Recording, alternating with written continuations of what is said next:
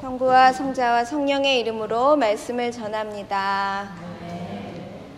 예, 오늘 11주일 설교 제목은 사도에서 제자로입니다. 다 안다고 생각하는 순간 꽝 하고 이게 넘어질 때가 있습니다. 종종 시험을 치를 때 모든 것을 알 때 밀렸을 때 근데 이제 아기가 잘 걷기 시작했네 이러면 그때부터는 언제 어떠냐면 잘 넘어집니다. 꽈당꽈당. 그러니까 그때부터 신경 안 쓸 때부터 아기들이 꽝꽝 넘어질 때가 있습니다. 머리가 무겁거든요. 운전사고도 언제 많이 나냐면 운전이 익숙해질 때쯤 이제 걱정하지 않아도 되겠다 할 때 많이 난다는 어떤 정설이 있습니다. 더 숙련된 기술을 알 때까지 안다 라고 말하는 것 대신에 모른다 라고 말할 수 있는 게 최고입니다. 알면 모름으로 더욱 깊어집니다. 알게 되는 순간 알았던 것을 모르게 되면 그때 더욱 깊어집니다. 장인은 그렇게 되는 것입니다. 오늘 아침에 혜원이랑 혜민이랑 여기 앞에 벚나무 아래 그 버찌 그 열매가 너무 마, 많이 떨어져 있어가지고 애들이 거기서 제일 많이 놀잖아요. 거기 아침에 한참 열매를 치웠는데 그래도 뭐 잘 있습니다. 이 열매가 잔뜩 떨어졌습니다. 그 열매를 맺고 나니까 바닥으로 여지없이 우수수 떨어뜨립니다. 근데 벚나무만 그런 게 아니라 모든 식물은 가장 화려할 때 가장 생명을 품었다고 하는 순간 그 찬란함을 떨어뜨립니다. 그 찬란함을 떨어뜨리는 것이 그 식물의 겸손, 다음을 이어가는 선택입니다. 영원에 이르는 길로 이어지게 하는 것은 아는 것을 떨어뜨리는 것, 내가 맺은 열매를 떨어뜨리는 거 내려놓음으로 열립니다. 잘 안다고 생각할 때 겸손을 겸비해야 할 순간이라는 것을 우리는 잊지 말아야 합니다. 하느님은 우리에게 새로운 길을 찾으라고 말씀해 주십니다.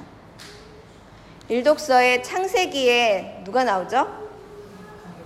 사라, 사라가 나오잖아요. 예, 사라가 나오는데 굉장히 많은 그 믿음에 대한 대목에서 인용되는 구절입니다. 18장은. 낯선 세 명의 손님을 맞아들인 사라가 이제 너 이제 아기를 낳을 거야 라고 하니까 의심합니다. 그래서 뭐 어떻게 하냐면 웃어요. 이렇게 아유 그런 일이 어떻게 있겠어 라고 하면서 웃죠. 이 웃음은 많은 설교에서 믿음이 부족해서 웃었는데 이제 뭐 다시 웃게 하신 하느님 막 이렇게 많이 인용됩니다. 근데 사실 아브라함도 웃었어요. 그거 아세요? 바로 직전 장에 17장에 똑같은 말을 하십니다. 뭐라고 하냐면 하느님께서 아브라함에게 너의 아내 이름을 사레라는 이름 대신에 사라라고 어, 불러라. 그리고 그 이름이 사라인데 내가 그에게 복을 내려 많은 민족의 어미가 되게 하고 그에게 민족을 다스릴 왕손이 나오도록 하겠다라고 17장에 나와 있습니다. 근데 이 아브라함의 웃음은 이렇게 딱 이렇게 뭐죠? 이렇게 조명받지 못하는데 왜 사라의 웃음만 이렇게 조명을 받을까 좀 아쉽기도 하고 그렇습니다. 야훼께서 얼굴을 땅에 엎드리고 어, 있으면서도 야훼께서 그런 말을 하니까 기현이가 왔어요. 자기 왔다고. 네. 야훼께서 하는 말이 너무 웃기니까 땅에 엎드려서 아브라함이 킥킥킥 하고 웃은 거죠. 다 늦은 나이에 아들을 낳는다는 게 아브라함 판단으로는 맞지 않았기 때문에 웃음이 났습니다. 그러나 하느님은 아들을 낳지 못하는 사라에게 이삭이라는 아들을 줄 거다라고 이름까지 지어서 말씀해 주십니다. 그리고 그가 왕위를 이어갈 것이라고 약속해 주십니다. 사라의 마음을 알고 계셨던 거죠. 그러니까 사라의 한을 알고 있었습니다. 음, 마치 아내의 자격이 아들을 낳는 사람이라고 하는데 나브라함 때문에 사라가 하가를 나중에 쫓아나기도 합니다. 그러니까 사라가 하가를 쫓아낸 게 아니죠. 그것은 아브라함이 사라를 그렇게밖에 할 수 없게 만들었다고 저는 생각합니다. 하느님은 남자만을 보호하는 사람이 아닙니다. 사라는 분명 선택받았습니다. 웃는 것에 대해서 지금 오늘 마지막 절에 혼나시거든요. 물어보고 질타하지만 사실은 어떤 그 절대적인 신뢰, 알을 내려놓는 그 가르침으로 지금 초대받고 있는 중이죠. 우리가 뭐 이렇게 혼난다. 누구한테 혼났다. 그러면 이제 쎄하고 이제 화나면 못 배우는데 마음을 다시 고쳐먹고 다시 묻거나 또는 어, 다시 그러면 왜 그렇게 된 건지라고 하면 그때 진짜로 제대로 배우게 된다라는 말씀입니다. 성경 안에서 많은 제자들이 혼이 납니다. 모세가 야외께 대든의 수는 뭐 셀 수도 없습니다. 예언자들은 하느님을 붙잡고 물고 늘어집니다. 혼난다는 거, 그것은 사실 가르침을 배우는 중이다, 배우는 중이다라는 것을 잊지 말아야 됩니다. 혼이 나는 일은 어, 천대받고 학대받는 그런 일과는 다른 종류입니다. 야훼는 사라를 자신의 뜻이 이루어지는 통로로 삼으셨습니다. 자기 안에 품었던 어느 여인, 아들을 낳지 못하는 자신, 그래서 자기 스스로도 축복을 받을 만한 사람이라고 마음속에 갖지 못했던 그 억울함 속에서 헤어나오게 하십니다. 어, 그리고 사라는 아들을 낳게 됩니다. 그 사라에게서 시작한 계보, 지혜로움 속에서 자식을 자라게 하는 첫 교육이 담겨져 있다라고 저는 생각합니다. 나이 많은 어머니들은 너그럽고 지혜로우시다라고 제가 적었거든요. 나이 많은 어머니. 지혜롭다. 난 너그럽다. 난 너그러운 사람이야. 지혜로운 사람. 잊어버리면 안 돼. 그 맨날 마음속으로 생각합니다. 우리는 주님의 말씀을 순종함으로써 올바른 관계를 맺습니다.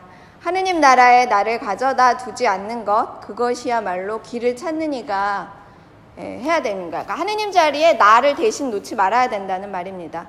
어려운 일이 생겼을 때 스스로가 나침판이 될 때가 많습니다. 지도를 보고 그냥 갑자기 걸어가다가 내 생각에 왠지 절로 가야 거야 될 것 같아 이런 때 있지 않으세요? 절, 절대 이런 적 없으세요? 절대 내 마음이 동하는 적이 없으세요? 모든 지도와 뭐 가르치는 심지어 내비게이션이 말로 해주는데도 의심할 때가 있잖아요. 아니야 저 길로 가는 게 좋겠어. 그래서 이쪽으로 가지 저쪽으로 가지 하다가 결국 우왕좌왕 하다가 시간이 더 많이 가는 경우가 있습니다. 가르침을 받는 이는 자기가 모른다는 것을 알 때만이 배울 수 있습니다. 그렇게 하는 게 아니야 라고 하는 말이 통하려면 내가 몰라 이걸 인정해야지 아무리 말해줘도 이게 맞다고 하는 사람은 계속 그렇게 하거든요. 모른다는 것, 그것은 배움의 눈을 뜨게 하는 시간이 되기 때문입니다. 오늘 복음 말씀 속에 열두 사도의 길에 대해서 듣게 됩니다. 그들은 부르심을 받고 각자의 길로 갑니다. 뭐 이 뒤에도 어디로 가라, 뭐 누구를 만나라 이런 말은 나와 있지 않습니다. 그냥 그저 너가 거, 걸어갈 때 또 만나게 될 때 잊지 말아야 할 것이다 라는 당부만이 들려 있습니다. 복음 말씀 속의 열두 사도의 이 파견을 읽어보면서 우리는 자연스럽게 나의 사명, 나는 어디로 가지? 나는 하나님 어디로 가라고 하시지? 라고 물어보게 됩니다. 우리들은 모두 예수님께 파견받은 사도들이기 때문에 그렇습니다. 마테오복음 9장의 목자 없는 양에 대한 것과 12명의 제자의 파견이 이렇게 되는데요. 신비롭게도 마테오복음 10장은 10장은 12 사도와 12 제자의 파견이라고 하는 그 되게 같은 사람인데 좀 다르게 헷갈리게 얘기합니다. 이 두 제목이 교체합니다. 예수님은 사도인 12명을 모아서, 불러 모아서 12 제자로 파견하십니다. 이게 조금 이상하잖아요? 불러올 때, 이름을 개수할 때 12 제자였다가 사도로 파견해야 될 것 같은데, 이게 자리가 바뀌어 있습니다. 열두 사도의 이러, 이름은 이러하다. 베드로라고 하는 시몬, 그의 동생 안드레아라고 시작하는 10장 2절의 말씀 이야기가 있고 그들을 앉히고 그들에게 가르치는 순간, 파견을 명령하시는 그 순간 그들은 예수님의 제자가 됩니다. 언제나 다 알았다고 생각할 때 또는 가르치려고 마음을 먹었을 때는 제자가 돼야 된다. 예수님의 제자가 되어서 다시 배워야 하는 것을 기억해야 한다. 라고 당부하시는 것처럼 보입니다. 노래 아세요? 길을 잃기 위해서 여행을 떠난다. 그런 노래가 있어요. 사도가 되어 있을 때 우리는 다시 예수님의 제자가 되어서 그 앞에 배워야 하는 순간이 열립니다. 사도가 가르치면서 일어나는 배척과 또 그런 지침, 그것을 예수님께 다시 여쭈어 보고 답을 얻었을 때 어, 정말 길이 열립니다. 다른 집에 들어가 다른 이들의 마음을 움직일 때 평화를 빕니다. 라고 인사하고 그 집이 평화를 누릴만 하면 너희가 비는 평화가 그 집에 내릴 것이고 그렇지 않으면 그 평화는 너희에게 되돌아올 것이니까 그저 평화를 빈다 라고 다른 사람을 만나면 얘기하라고 합니다.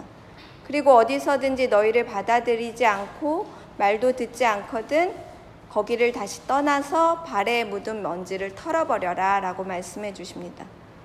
너무 따뜻한 저는 당부인 것 같아요. 열심을 다하되 내가 말해준 복음을 곳곳에 가서 전파하되 마지막에 뭔가 그 있죠. 안 돼도 괜찮아. 근데 뭐 아침에 일찍 새벽부터 깨우는 엄마가 공부 못해도 괜찮아. 막 이렇게 말하는 것처럼 마지막을 이렇게 당부로 먼지 털어버리면 되니까 안 된다고 너무 실망하지 마라. 라고 말씀해 주십니다. 본격적인 연중주일이 지난 주일부터 시작되었습니다. 그냥 연중주일이라고 불리우지만 사실은 성사함이 일체 후 주일들입니다. 이 시간은 초록의 시간이에요. 더 푸르러지는 거, 계속 짙어지는 거. 우리 안에 녹음이 차고차고 또 차는 시간입니다. 푸르고 또 푸르러져서 뜨거운 태양을 견디며 열매 맺어가는 그런 시간입니다. 열심히 하시는 일들 열매 맺어가는 그런 중요한 시기입니다. 무엇을 열심히 하고 계신가요? 예수님께 답을 얻고 예수님께 묻는 그 수행을 이어가는 시간 되시기를 빕니다. 안다고 생각하는 순간 길을 잃어버리게 되는 그 아름다움은 소유하지 않는 진리로의 초대가 됩니다. 그것을 갖춘 왕을 선왕이라고 부를 수 있습니다. 우린 다 착한 왕으로 부르심 받았어요. 자기 삶 속에서. 예수님은 우리에게 왕의 자리를 내어주셨습니다. 그러나 그 자리는 돌봄의 자리입니다. 군림하는 자리가 아닙니다. 그 부르심은 무엇을 함부로 하기 위해서가 아니라 돌보는 순간 내려지는 축복, 돌보는 자와 돌봄을 받는 자 두 사람에게 공평하게 동시에 서로 소통하는 그 축복, 그것에 거하라는 사명입니다. 이 독서에 말씀해 주신 올바른 관계는 이것에 관한 것입니다. 믿음으로 말미암아 가지게 되는 올바른 관계는 돌보는 자리에 대한 약속과 상호 간에 주고받는 손길입니다. 너무 억울해하지 마세요. 내가 돌보기만 한다고 억울하지 마세요. 돌보는 사람에게 가는 축복만큼 음, 돌봄을 받는 사람에게 갖는 축복만큼 돌보는 자는 분명히 같은 양의 축복을 받게 되어 있습니다. 그게 돌봄의 원칙입니다. 그 상호성은 신비롭고 수평적이고 아주 공평합니다. 우리는 그리스도를 믿음으로써 지금의 이 은총을 누리게 되었고 또 하느님의 영광에 참여할 희망을 안고 기뻐하고 있습니다. 우리가 그분을 믿는 것은 누구를 이길 특제 무기를 장착하는 게 아닙니다, 여러분. 절대 그런 게 아닙니다. 어떤 높은 지위에 올라가는 것이 아니라 오히려 알게 되는 것을 무너뜨리는 일입니다. 그분에게서 배우고 그분에게서 길을 찾을 때만이 우리는 자유하게 됩니다. 주님의 이름으로 연중 11주일 여러분들 모두에게 축원드립니다.